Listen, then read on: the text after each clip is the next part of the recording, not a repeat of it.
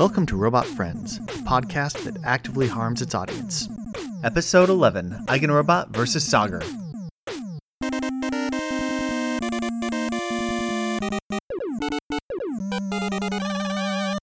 Hi all. This is the last of three podcasts in this this absolute I don't want to say death march, but I guess I already have of, of a day of recording podcasts.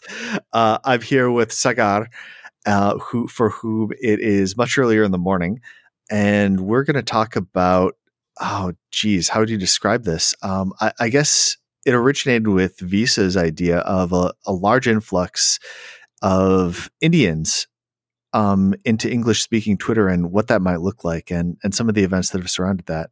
So, uh, Sagar, do you want to introduce yourself a bit?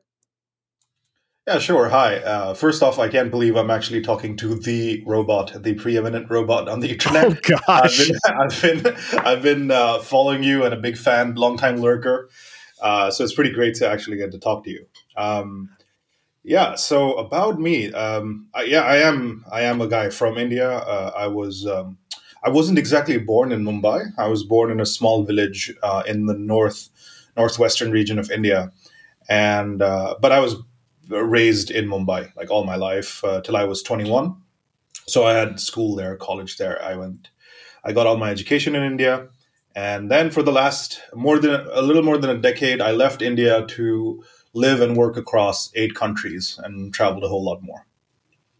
That's that's really impressive. So how how did that journey go? Is that pretty typical? It's it's I wouldn't say it's typical, uh, especially of my generation. So by my generation, I would say someone who finished their bachelor's uh, between 2005 and 2010. I would count that as a generation in, in India. Mm-hmm. Because mm-hmm. at that time, um, there was a clear cut idea in India and Indian society, especially in the middle class. So there are three uh, ideas to start, like kind of understanding where I come from. Uh, you know, the Indian mindset back when Indians started to get into get online, and Indians started to get online because of infrastructure, right? Um, it's it's still it is still by most markers a very poor country, and mm. um, it is only around it is exactly that time that 2005 to 2010 that even someone like me had access to reliable, uh, stable, fast enough. You know, and by fast enough, I'm talking something that's slightly better than a 56 kbps connection. Um, mm. So, sorry, do you want to? Do you have a question? No, no, no. Please go on. Yeah. So, uh, 2005, 2010, that's happened. Uh, the internet uh, became uh, more available, widespread, actually affordable, and um, and by affordable, at the same time, the mobile revolution was happening in India. So, extremely poor people, and Nokia had a huge role to play. Um, so uh, they they managed to get mobile, and the mobile phones had internet. You know, so like Indians were on WhatsApp and uh, all of these social networking sites before most Americans were. So um, at that time, in Indian society, it was considered that the only way forward was education. This is still true in most of Indian society. Yeah. Uh, the only way forward is education, and the only kind of education that counts. And by counts, I mean something that will allow you to have a financially stable life and provide for your family is either medicine, engineering, or law, right? And the first pre- preference, of, co- of course, was medicine. The second was engineering, and the third was law. And and this is not my perspective on things, but it was it was quite well accepted and it was quite okay to say back in the day that you know the smart ones went went to medicine the slightly less smart ones went to engineering and the people who couldn't get into either went into law and everyone else went into the arts right? So this was the kind of milieu i grew up in. Yeah and there, was there a distinction between studying those things in india and studying them in say europe or the us i know i, I understand that i think for many Chinese students, if you're making it big, you go to the United States, and if you stay in China, it's it's sort of less prestigious. Although I might be wrong about this, and this may have changed recently. No, absolutely. I think so. Again, I'm only speaking about my generation. Things have changed now. So back when you went into engineering, you finished your bachelor's in India, and then if you could, uh, you the the thing to do was go for a master's in the United States. Uh, there are institutes in India that that give pretty good master's degrees, but they are far more uh, research oriented. I would put it that way. Mm. And um, if you couldn't get into America, then you would go anywhere else. So th- not only was that a prestige, you have to understand that for Indians, uh, it was important to have Indian successes in tech in America as a viable path. And already between 2005 and 2010, that was quite visible to all of us. Right? Like if you went there and if you were just smart and you just had to clear like nobody expected you and not even your parents expected you to be a genius, but if you if you were just smart enough and if you were willing to work hard enough, America was seen as the place where you could make it. So yeah, and you say 2005 to 2010. What what happened after 2010? So it's, it's, this is a very interesting part, and I think a lot of Indians, even my generation, they haven't really internalized it. So the promise of getting into engineering, because it was very difficult to get into, right? Uh, the seats were competitive, and like uh, back in 2005 ish, when I was trying to get in, I, I, like I wouldn't say I was definitely not one of the smart ones. Absolutely not, right? Uh, definitely mm-hmm. mediocre. So you have to prep a lot, uh, and you know you're competing for very few seats and uh, we can we can of course come back to the caste angle on this but yeah uh, but you're competing for very few seats and uh, you know if you get in the college might be expensive and you can actually pay to get into colleges which okay now i'm happy to admit that definitely my parents paid a little bit to get me into a college which is quite common back then. Uh, interesting. I, okay. Yeah otherwise i wouldn't have gotten in you know that's just the reality of the situation. Uh, doesn't have anything to do with how smart you are? There's just that many few resources right? We're talking we're talking 99 0.9%, right? So like if, the if the country is 1.3 billion people and 65% of them are below the age of 35, just uh, imagine the scale of the situation, right? Yeah, well and I mean, you know, there have been enough people I think people don't talk about it quite so much, but it it's pretty clear that you can pay to get into colleges in the United States too. It's yeah. often more more roundabout and less explicit, but yeah. Yeah. Yeah. So what happened in 2010 was when when I got into my bachelor's degree, there was this. Um, uh, you were almost guaranteed, right? So that's why parents worked so hard to get their kid into college. Because once you finish that four years of absolutely grueling, mind-numbing engineering education, right? It was mm-hmm. not fun for anyone. Uh, for it's not. It's it's boring. All right. I don't get why people hype up engineering so much. It's so boring. Yeah. And but, but, you right, but you get through it. But at the end of the day, one of the big and, and what I call them, and they were that, I call them IT body shops, right? Because they pick you up by the kilo, they pick you up by the ton. They don't oh, wow. care about engineering quality. They're like, all right, you know, we used to joke, oh, they picked up about, you know, a thousand kilos. So there's about 10 people they picked up from my college. And all right.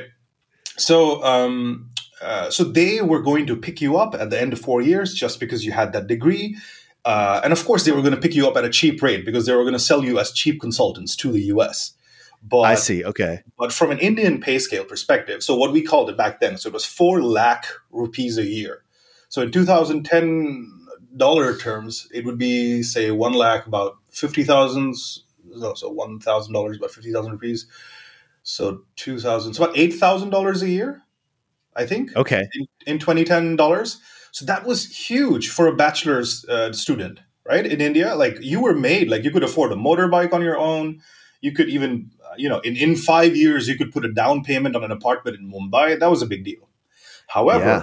between 2006 and 2010, you know what happened in the United States, right? Mm-hmm. So, so at the end of 2010, you've slogged your way through this mind-numbing degree, crushed your hopes and dreams to get to the end. Oh no! And your salaries have crashed. And by crashed, I don't mean like, okay, they've gone down 50%. I'm saying that people are picking up students for not $8,000, but like $500 a year. right. Oh no. So okay, that's really interesting to me. I I wouldn't have expected that there would have been that much of an effect. W- was there just a reduced demand for that kind of support in the United States? Reduced demand was a big part of it, but the increased supply was a far bigger problem. Mm right? Because just like me, a lot of people got into colleges. A lot more colleges sprung up. Like, I don't know. I I, I don't know uh, what the perspective people have uh, of how Indian and Indian democracy and market economics work, but it is an extremely capitalistic place, right? Uh, institutes yeah. pop up all the time. The response to any sort of demands in the market is near instantaneous, right? Yeah. Okay. That's that's super interesting because I I'm almost coming away with like a a bifurcated view of India. I did some consulting for a large firm that will remain nameless, and I had to do some some analysis of uh, It was an economic impact analysis that, among other things, was trying to predict how much tax money would be generated if such and such a thing happened. And the the remarkable thing was just how much licensing and how many internal restrictions on trade existed in India. And so I, I think I came away with it from a sense that India was maybe very heavily regulated. But I is there maybe, maybe that's not nearly as complete as you might see in the United States, or it's only a certain sort of regulation. Uh, no, I would I would agree. Is India a heavily regulated place? And if, you, if you do try to do everything by the book, uh, it's think you're not going to get very far. This oh, is just okay. The, yeah, this is just one of the reasons that Indians leave India. Life is just easier in other places, right? Yeah. Um, it, the way that I would put it is you have to be a certain kind of New York Times, Washington Post reader to believe that India's GDP is $2 trillion. Right? You have to be completely oblivious to the fact that 1.3 billion people are actually doing well, they're coming out of poverty, and they're certainly not doing it by following government regulations. I see. That is really interesting, and it hadn't occurred to me, but it makes a lot of sense. Okay, so it's substantially higher. You're saying? Uh, I mean, I would I would put it as at least a trillion dollars higher. Wow. Okay. Yeah. Well, that that's I'm really glad to hear that. I mean, I'm I'm all I wish places wouldn't overregulate, but where they do, I'm glad black markets exist. and I'm glad to hear that people are doing well. Okay, that fascinating. I okay, cool. Please please carry on. I didn't mean to interject too much. No, so the whole story was how I left and I I tried as well. Like I had pretty good GRE scores. And that's the other thing that, I mean, there's so many factors. Uh, when we talk about India, the, the main point that I want to get through, you know, I, I know that there are some potentially touchy, explosive, hot take, controversial type topics we could talk about. But if there's one th- one thing that uh, I will have spent a lot of time talking about, and I will continue talking about it probably for the rest of my life, is a clear misunderstanding of the scale of, of things that happen in that country. Right. So uh-huh. well, I'll give you another example. So uh, let's talk about the GRE right? Now, the GRE is an incredible gift to Indians. Uh, I don't, I don't think a single American can fathom how amazing the GRE is for Indians. Now, imagine a, a test that basically checks high school level math and it tests your vocabulary and language skills in a way that you can memorize for it. Now you uh-huh. throw a population whose everything, so social status, economic status, is largely determined by how good they are at high school math and memorizing vocabulary. And you say, this is the barrier you have to pass to get to the promised land. Right. So when you're talking yeah. about when you're talking about inflation or demand supply, uh, the GRE was just easy and it allowed there's just too many people taking the GRE, right? Which means there's still yeah. a limited amount of US universities, a limited amount of funding, a limited amount of scholarships. So yeah, so even though I got a by American standards, I got a pretty fantastic score in my GRE, right? So mm-hmm. I think it was the first time I took the GRE, I think it was late 130s out of 150. Uh, uh-huh. Uh, but in the in the new in the new system of scoring, it was above close to 1500 on 1600 back in the day, right? Okay, okay. So, it, like, if you look at it from an American perspective, you're like, "Hey, man, that's a pretty good score." But in India, yeah. that's a pretty pathetic score. like, you had really? people, you had people crossing 135 on average, you know, like if you got in the 120s in India, you were basically a failure. So, uh, um, yeah, so that's what happens. And, um, you know, which power to them, right? So the GRE is an absolutely fair assessment of how good you are at solving certain types of problems in a certain amount of time. And if you work hard enough, you can get very good at taking the GRE. Yeah, I, I have personal experience with this. I it was the one test that I ever took that I studied for, and I studied pretty aggressively, and I, I, think I got good results from that. I didn't study for the writing portion. Does does that trip people in India up? So I think that might be a bit harder to study for. Extremely. Although maybe they got rid of it. No, extremely. It was extremely hard. I think it it, um, it was. I think one of the biggest stressors. Some of the smartest people I know, it would trip them up. And uh, but but here's what happened: U.S. universities started weighing the writing section less so they would just be like, "Hey, what's your math? What's your verbal? All right, we're good." Interesting. Okay. Because uh, the U.S. universities at the time, and see, this is just one of the one of the many many things I. So I like America, but not just for the reasons that you can just go there to make some cash. You know, that's obviously a very good reason.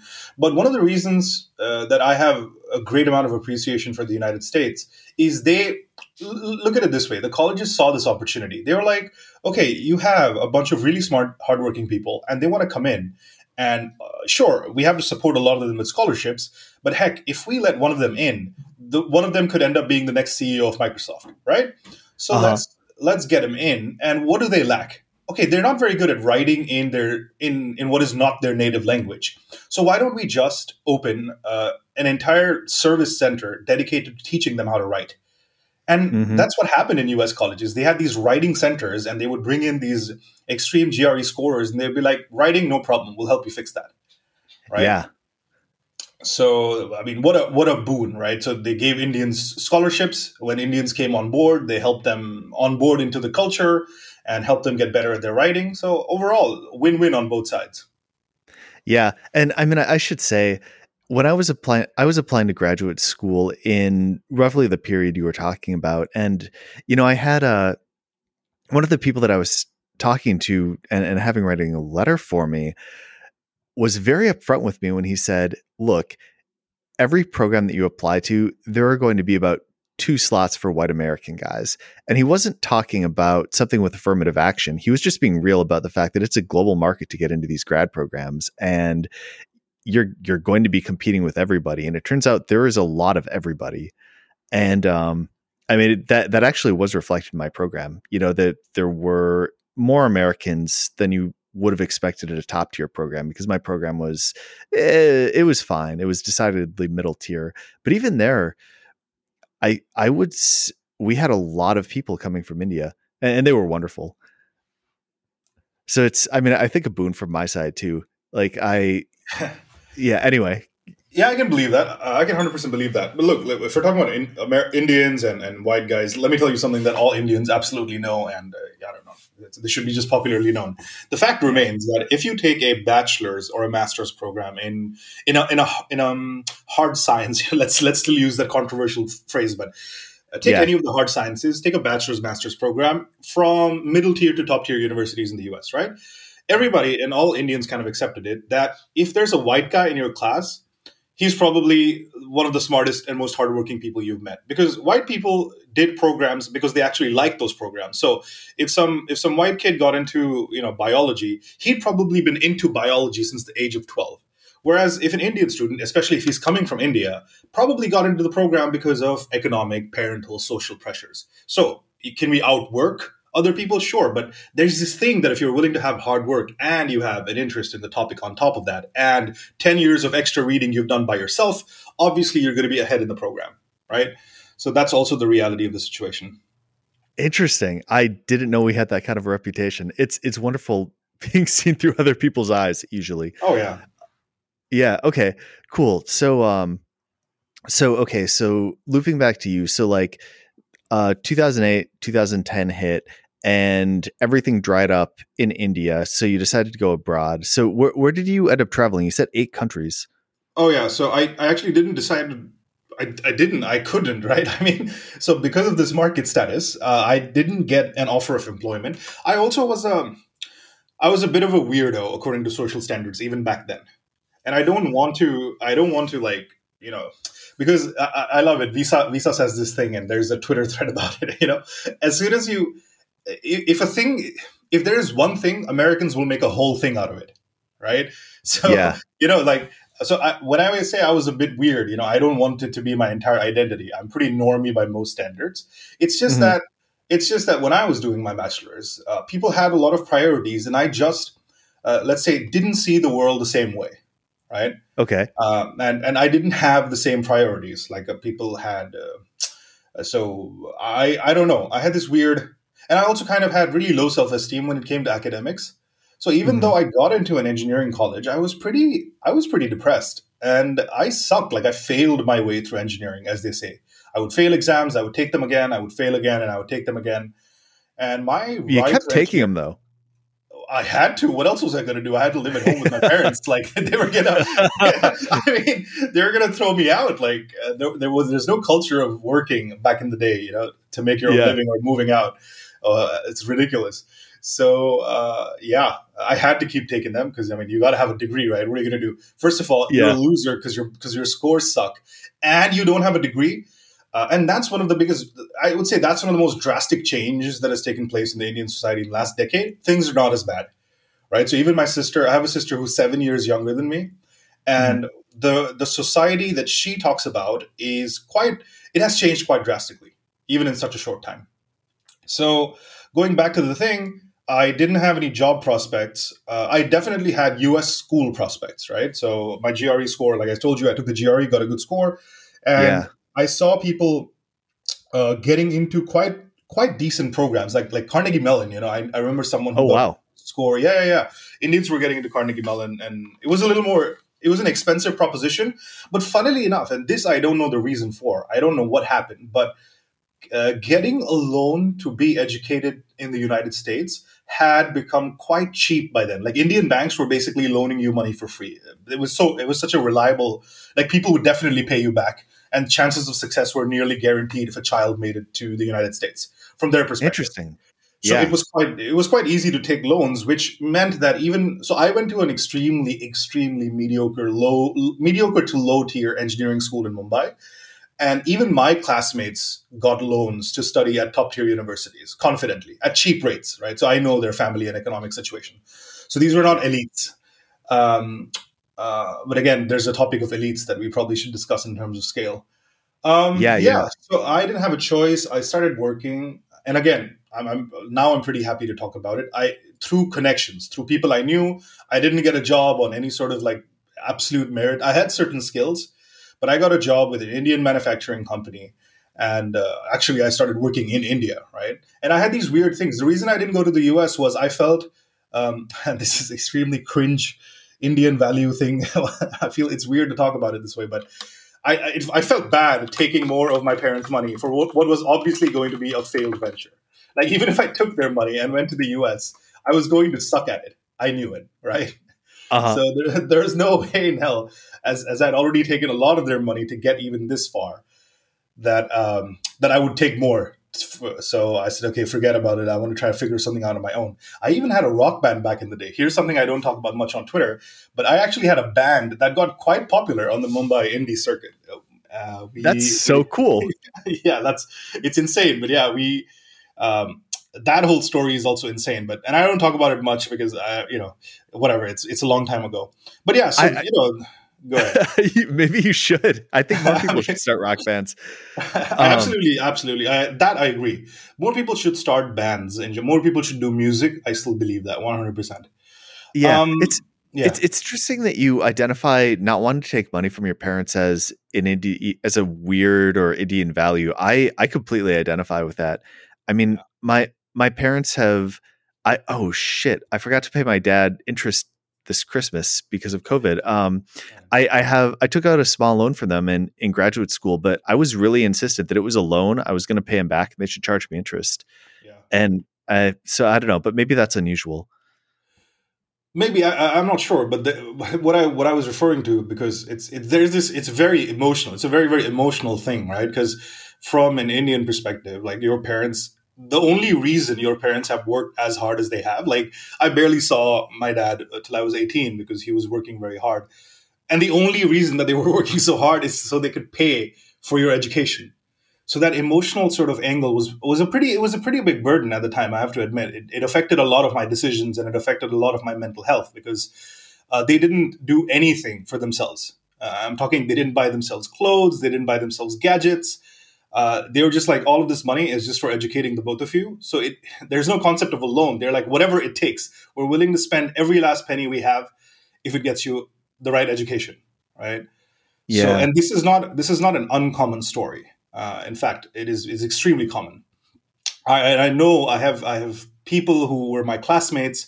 The extent to which their parents have gone to fund their education everybody knew it right yeah. So so it's it's a very heavily emotional thing back in the day too, and it was crazy, you know, because they were insistent that I take their money, but I was like, no. They, I mean, I had, I had, too, I had too much.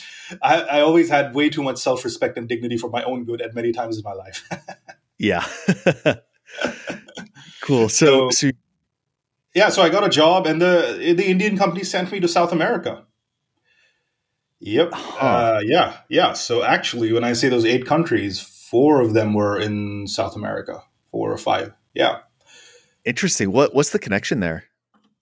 Uh, the Indian company had bought uh, a company in South America, so they I, I was doing some um, I was doing some really low level machine automation for them. So you know the machines that fill up automatically automatic bottle bottle fillers, right? They mm-hmm. need to be they need to be programmed. Uh, so there's a PLC attached to it, and then you do some very low level. It's not it's not low level, of course. It's not you're not writing machine code, but it's uh, relatively low level, and you you program them in a certain way to do certain things. And the, those machines were being installed in that plant, so they trained me on that, and they sent me there to do the same thing for them. And uh, I had a facility with languages, so I picked up Spanish really fast. And they mm-hmm. said that while you're there, you're doing these things. Why don't you do these other things as well? Um, and from there, I just it kind of just I just took off for me. You know, like I saw opportunity, and I kept jumping from job to job across South America. Uh, I became fluent in Spanish and Portuguese, and um, I had the opportunity then. Uh, then in, I mean, the, the the turn one of the turning points was in Chile. I was part of this group called Exosphere, and the people attached to it were Skinner Layne and Andy Ellwood. And Andy Ellwood is someone who's on Twitter. He's one of my mentors. And he uh-huh. and Andy basically said, and this is another thing about Americans that I absolutely it's fantastic, and I think it is a very American thing uh, Andy was like, so I was just talking to him, and he said, "Hey, why don't you come? Why don't you just come work for me?" And I was like, "What do you mean work for you? I have no experience doing what the hell, whatever the hell it is you do." And he said, "No, don't worry about it. I think I think it'll work out. Don't just just come on board, try it for a month, and if you don't like it, uh, you can just do whatever you want." I said, "Okay, all right." So then I I did tallying. I saw my finances, uh, and and I did it. I went. I worked there for a month. I liked it. He liked me but then what happened at that time was I had been working already for a few years. And then at that point, I felt secure enough to be like, okay, you know what? I think I need a break from working. And now I'm in a position where I can actually afford to go to grad school quite comfortably. Mm-hmm. And note and note that my that I was optimizing for comfort, right? Which is why I chose Syracuse. Syracuse was a school that I knew I could get into with my scores for sure, no stress. Uh-huh. I, I applied oh, to only Syracuse, basically. uh, and and I got in with a scholarship, right? So I decided, even though Andy offered me a job, very very grateful for to him. Still, we're still good friends to this day. Uh, I decided to go to school instead. Um, and kind of see see what the wider world had to offer. Of course, there's a lot. Uh, there's a lot of there's a lot of South American stories also, like like how the Argentinian economy crashed. So some of my savings were in Argentina. So I took a oh, flight. No. I took a flight from Argentina to Brazil with a bag full of cash, and the Brazilians oh thought God. that I was yeah, yeah. The Brazilians thought I was a drug dealer until they saw that I, I was carrying Argentinian pesos. At which point they started laughing at me, and they took me to. to, they took me to the airport currency exchange terminal where I exchanged a duffel bag full of cash for a slim envelope of US dollars. Amazing. Was it this uh, 2013 crash? Yes, I can't exactly, remember. Okay, exactly, yeah. Exactly, yeah. Uh, oh yeah, and, and, you know the way that I, I was with, withdrawing my savings in Buenos Aires, and I was in a bus, and there were strikes, and people were throwing stones at the bus. It was quite something. Wow! Um, yeah, yeah. I mean that that was one of the break the world kind of moments for me, as I grew up in India, quite naive, thinking that the Western world was far more developed and civilized a place. The first time that uh, that a rock is launched at your bus window in in Buenos Aires, uh, that shatters that image quite easily. Yeah, so yeah. Okay, cool. So all right, that's that's an awful lot. I honestly I, I imagine I could just spend 10 hours listening to stories from your life. Um and I'm kind of inclined to, but um so how how unusual is this? I mean, you mentioned, you know, sort of the social structure back in India and elites that maybe you weren't part of. What where do you fall where do you fall in indian society as far as your background goes? There are you more middle class or? I think we liked i think we liked to think of ourselves as middle class but if you look at it on paper we have always been top 5 top 10% of indian economy simply because look at the facts involved right? When i as a child till adulthood i never had to worry about food clothing and shelter. Bam i'm in the top 10% Wow. Right? Yeah. Never worried about that. We even had some extra budget for the occasional book, like buying a brand new book in the house. So 100%. Very, very. I grew up in luxury compared to a lot of people that I knew personally. Yeah. I've, I've not been to India. but I have I have sort of a vague impression that poverty exists there in a way that's pervasive and widespread in a way that's really unfathomable to someone who's grown up in the US. Yeah, I don't I I don't think it's fathomable to most people on the planet, except for certain uh, Latin American countries that are as poor or, or poorer, uh, and and probably some some places in Africa. But otherwise, uh, just this the way that people live their life on you know a dollar a day, three dollars a day, and you're surrounded by them, considering that they are the majority. For the time that I was growing up, is something that you have to grow up there to understand. You know, I hate this phrase, but there is some truth to the idea of a lived experience. Mm-hmm. So, so that that that tends to inform. So all of this striving that you see, this culture where you're just like desperately trying to claw your way into the next economic strata, it comes from there. It comes from there. Like my my um, my father, who's a very very successful man, like you know, my information is public. You can go look him up and things like that. He's very very successful. I have seen the house he grew up in. The the the walls of his house are made of mud, and you know that's not even a big deal because you know most houses back when he was growing up were made of mud, mud and cow dung, right? So yeah, uh, you know it's it's insane. I have met my grandparents, my grandfather, my great grandfather. I have met him there's a photo he has of Gandhi. So Gandhi stopped by our house uh, on the famous salt march that he did. Right? Yeah. So uh, so there's wow. a photograph of that. Yeah. So there's a lot of when we talk about poverty and trying to escape it, that more than anything explains everything about my grandfather's and my father's mindset and and has it bled into me in terms of an absolute terrifying fear of poverty yes yes and it informs our worldview to quite a large extent yeah. Wow. Okay. So, but you weren't elite either. I mean, no way in hell we're elite, right? In no way uh, are we elites because there were real elites in India. In India, you had the kind of elites that you can only have in a society that was socialist, right? Yeah. Certain, what do you mean by that? Well, what kind of elites exist in social societies? Back in Soviet Russia, uh, back in, you know, what is it, 1961, 71? Uh, I feel really bad for not remembering this. But India inserted the, wor- the word socialist in- into its constitution. India was not envisioned as a socialist re- republic. It wasn't so at the founding, uh, but it, it was inserted later on. And we had a couple of decades of socialist policies that have put India back by 50 years right? Yeah. Is is that what people talk about when they say things like the license Raj?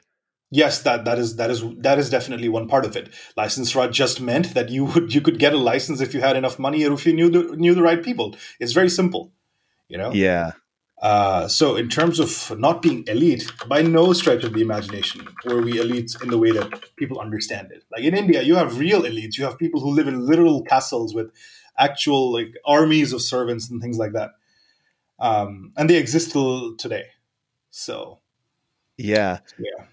And so, does where where did these elites come from? Were they were they associated with the British Raj, or were they just pre existing very rich families, or or was it something that was?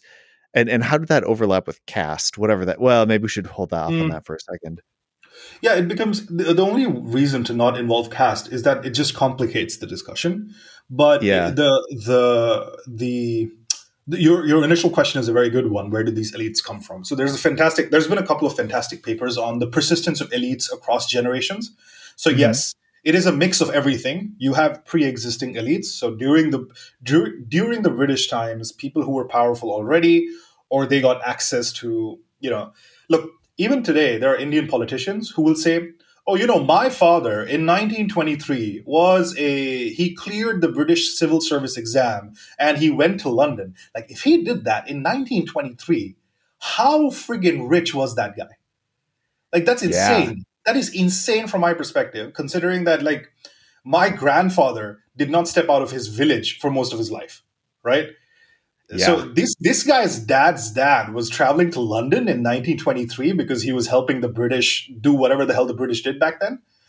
Um, so yeah, so you'll often see those people continue to be the elites today, and this and you know everybody everybody like loves to see themselves as the oppressed victims. That is true in India as well, but I guess when you're talking about a minority, that would make my family a minority as well, uh, because we were also brought up there uh, with a really strict sense of whatever you are, you're not a victim. And I think that in itself makes you quite a bit of a weirdo uh, in Indian society. But uh, uh, but yeah, so uh, we were not elites. So there were pre-existing elites. Then there were some, uh, you know, members of the minority community. So specifically the Zoroastrians. So they mm. managed to build quite big industries during the time of the British, and they continue to be powerhouses in Indian society till today. Then, post independence, uh, in the chaos of the partition and the aftermath, in the when when there was an emergence of certain types of political parties, association with that political party led to the creation of a certain type of elite as well. So even though in 1947 somebody might have been, you know, a, a definitely like completely poor villager, by 1980 they have become quite rich and powerful because they chose to be associated with a certain kind of politics.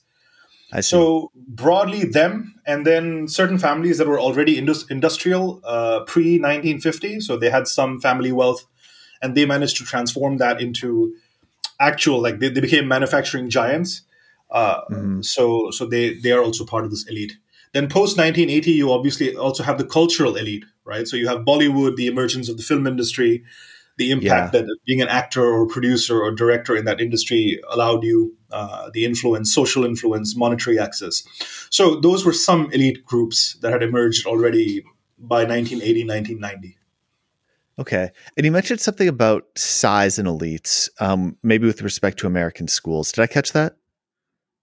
Uh, I did, but I can't remember that train of thought now. okay, fair enough. Okay, cool.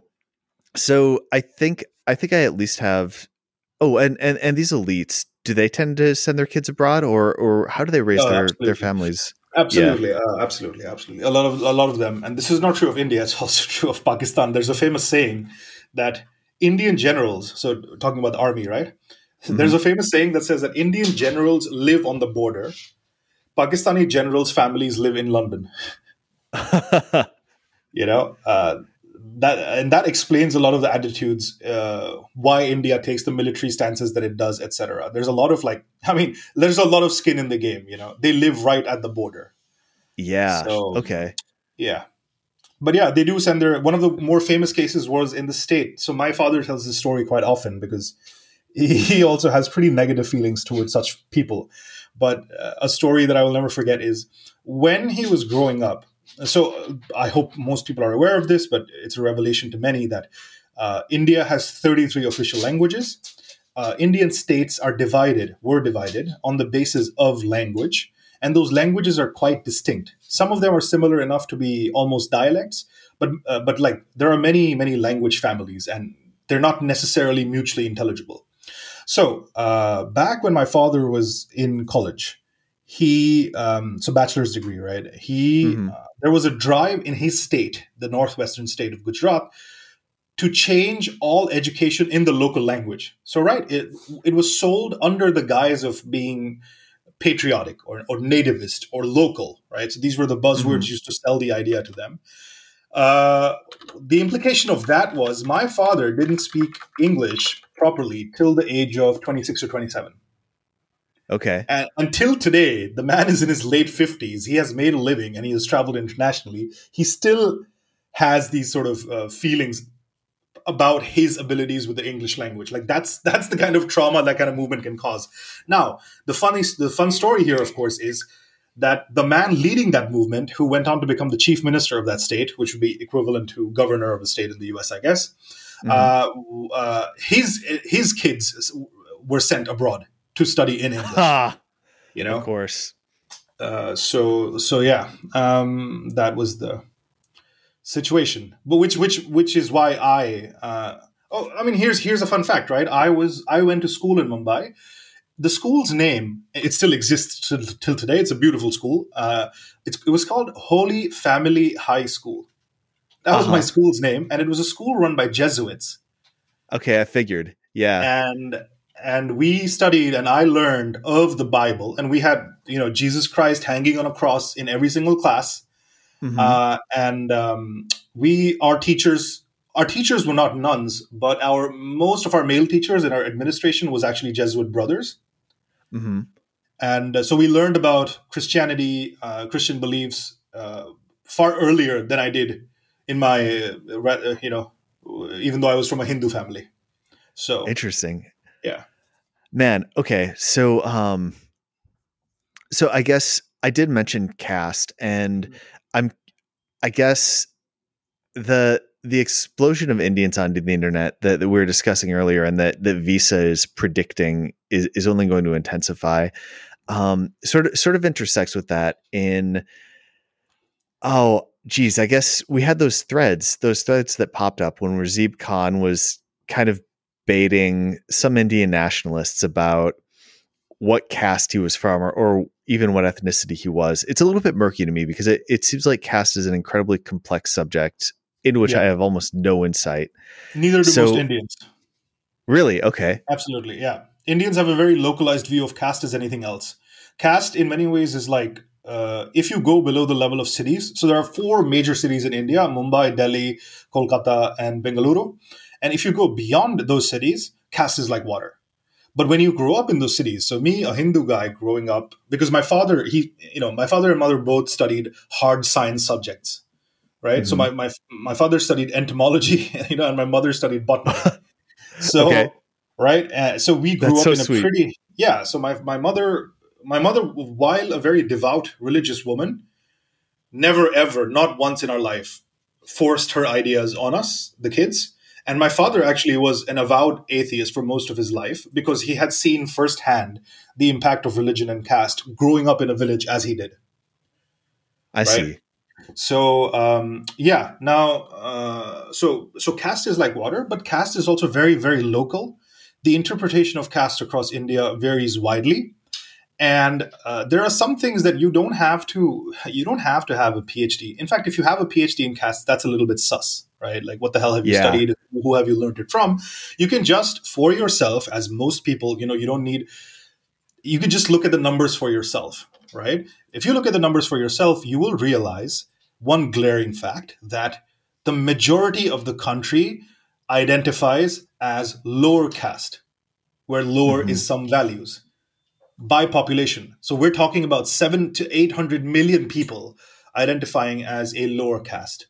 So that brings up many, many questions, right? It means it means that that the idea that the models people have of the world. So there's this model that I have seen just blatantly, completely mindlessly being used. That there is some sort of equivalence between high caste people and what is happening with white people in America.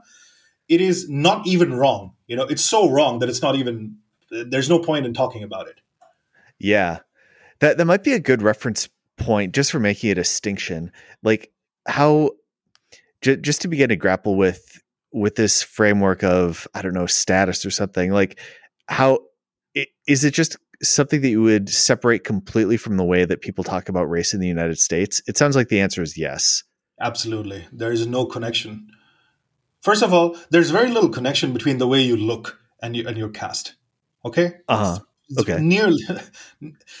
is there some connection in the north of India? That's another problem we're talking about India you're forced to talk about generalizations because yeah. there's no way you actually want to delve into the nitty gritty because you cannot because it's almost fractal at the level at which it applies right? So the caste yeah. politics the caste politics that make sense at a national level don't make sense at a state level don't make sense at a district level don't make sense at a village level. And the reason you have to go through these fractal layers is because the country is so damn big. It's the largest democracy on the planet. And it is a true democracy. It is not an american democracy with just two parties even though nationally it translates to the same layer of two parties. Uh-huh. Uh, but you know, in India, party switching is the norm, right? It's it's a volatile set of absolutely. You can just switch wow. parties. It's a very common thing. You're like, forget it. I'm I'm now a member of that party because you know locally my people like the prime minister more. So bye bye, and they might switch back to the original party the next term. Right? Interesting. D- does that lead to a pretty volatile? Political situation at the top, or does it all sort of cancel out and and attain some kind of stability? It used to be much more volatile than it is. Uh, for the last a couple of decades, it, it's been quite stable, and it does quote unquote cancel out in the sense that you're saying. But as Narendra Modi gets older, and inevitably, you know, like he's reaching an age where he will not be able to perform his duties, I predict, and I'm willing to bet some money on it as well, that it's going to become volatile uh, once more. Okay. Interesting. Yeah. Well, that But you know, like let me I, the the one thing I would like to say at this point is volatility is a feature of democracy. It was intended to be this way, right? Yeah. So yeah, that's true. Uh, when people in America, especially after the recent events, they talk about democracy almost like they were talking about some sort of a dictatorship. And I'm like, I'm sorry, chaos is the point of democracy. If you don't have chaos, that means you have hidden factors that are sort of ensuring the stability of your society artificially. You are supposed to let resentments rise and express themselves through votes, right? Through the change of political affiliations. So, yeah, I, I think I agree with that. And I think it's probably worth thinking about for everyone who's American in the audience or people who have opinions about American democracy. The, and, and I think you're completely right to to point at something strange that was I don't know, almost I don't want to say there was a stranglehold on American society, but you know, you look at the two party system as it existed, especially after the New Deal.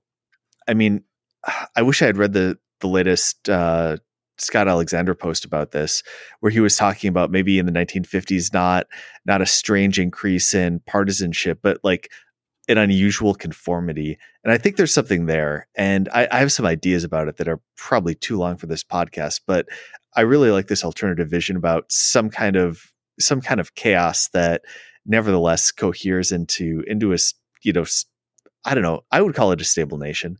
I mean I don't see India going anywhere. Oh, did I lose you? Hang on, yeah, sorry, I was muted. Um, no, India's not going anywhere. I, I agree with you 100%. Yeah. I was so, very I was very pessimistic when I left India. And uh, and and listen, if we're if we're going to be talking about what India was like in 20, 2005 and 2010, the Congress Party, the Gandhi family was ruling India, and this Gandhi family has nothing to do with the Gandhi or the original Gandhi. You know, yeah. These this is a family of straight up criminals, absolute fraudsters, and they destroyed the the man they put in charge.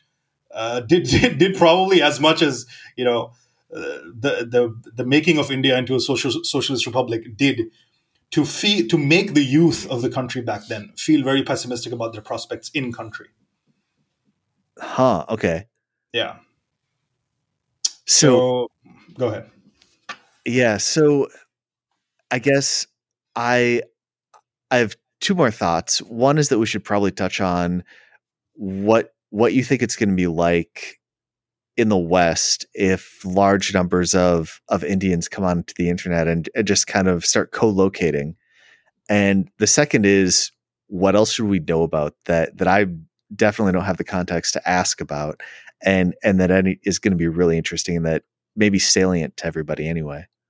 One thing that I would like to point out is something that I don't understand why Americans are missing out on the most popular show, one of the most popular shows on Clubhouse today, is run by two Indians who haven't even lost their accent. Right?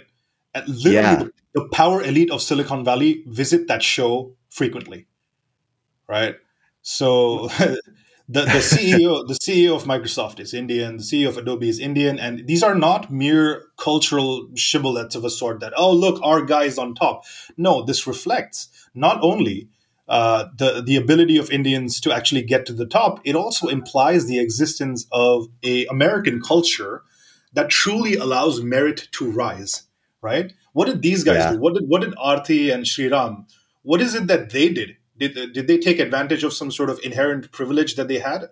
I mean, probably the amount of privilege they had was what allowed them to get to America to to come to grad schools. But everything they did to get from grad schools to hosting a show on Clubhouse, where uh, you know Marc Andreessen or or Steve Ballmer are coming and talking openly, is all their own effort. And this also implies a culture that recognized their effort and talent and allowed them to rise. Right. So this is not something that's going to happen. This is something that's already happened. The future is here in that sense. It's just not evenly distributed.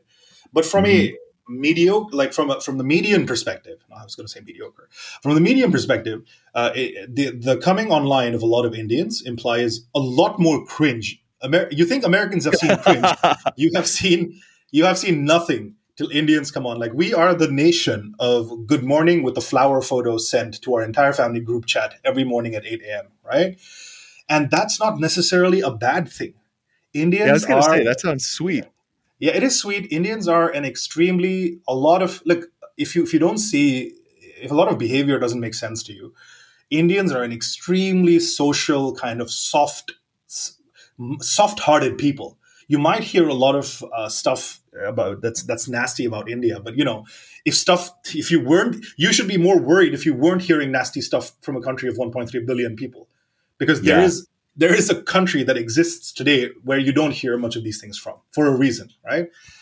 But uh, but all in all, uh, you will you will see a lot more striving. You will see people who are working. It's the same thing. It's it's the people who are willing to work hard. But one of the other things that Americans might not capture is the significant size of India's domestic market.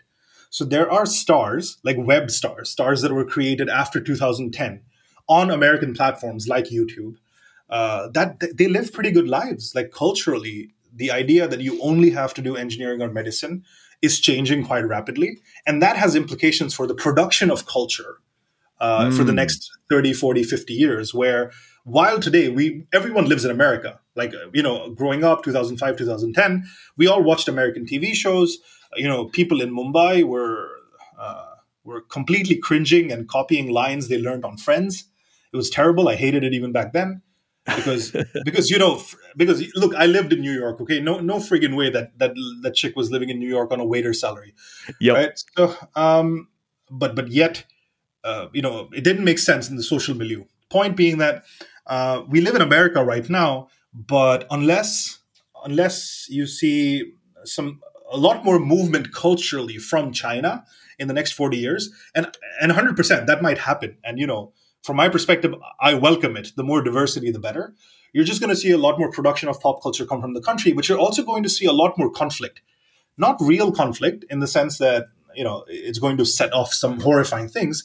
Like conflict in the sense that like this thing like you know what americans consider to be quote unquote a thing indians take it for granted or take it as a reality.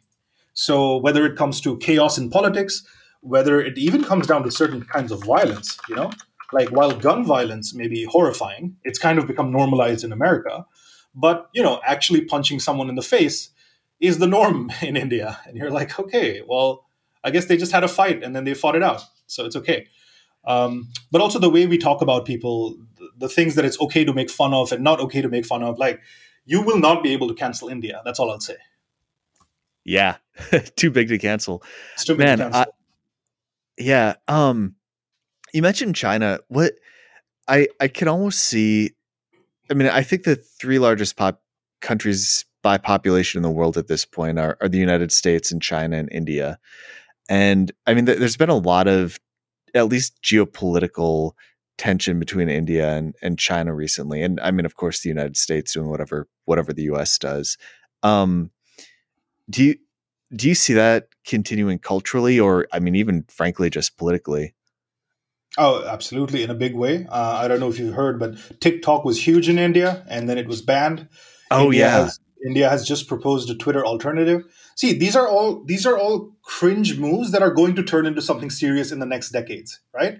Like the Yeah. idea that the Indian government could have a Twitter alternative, ha ha. But you go down a decade from now, and things begin to look really, really different, right? I mean, Balaji Srinivasan just moved to Bangalore and Singapore. If if there's one thing that can predict the future reliably, it's that guy. Yeah, yeah. so uh, so yeah so you, you might laugh at things now and there, there will there's going to be plenty to laugh at in the next decade that you will not be laughing as much about in the decade after yeah, no, I agree. I mean that that that point about Indian GDP it is definitely going to stick with me. I mean it it it seems like, you know, when I'm looking at the the shape of the world and where growth is happening, it seemed like India was really lagging, but of course black markets, of course black markets, which I I just love. Um cool. I don't know. Um is is there anything that we haven't touched on? I or is there anything that you want to ask me? um in terms of in, in asking you I, I I- I'm, I'm very curious about this because i feel very differently i think i have a very uh, naive optimistic view about america do you do you personally genuinely believe that this this spark that makes america what it is the ability to accept new talent, give them platforms, the ability to trust by default and say, okay, we'll give you a second chance to succeed. A lot of things that made America great, to use that phrase. Do you genuinely believe that there is some sort of a decline happening on a personal level? That's a good question. I think I think at a superficial level, but I hope not at a deep level. I mean, you know, you talk about the those two CEOs who came from India who now run what is it, Microsoft and Adobe, right? Mm-hmm. Like that seems like something that could still happen. I think that a lot of what's going on in America that feels like decline is maybe just some chaos being being reintroduced after you know a really long period of something like political stagnation.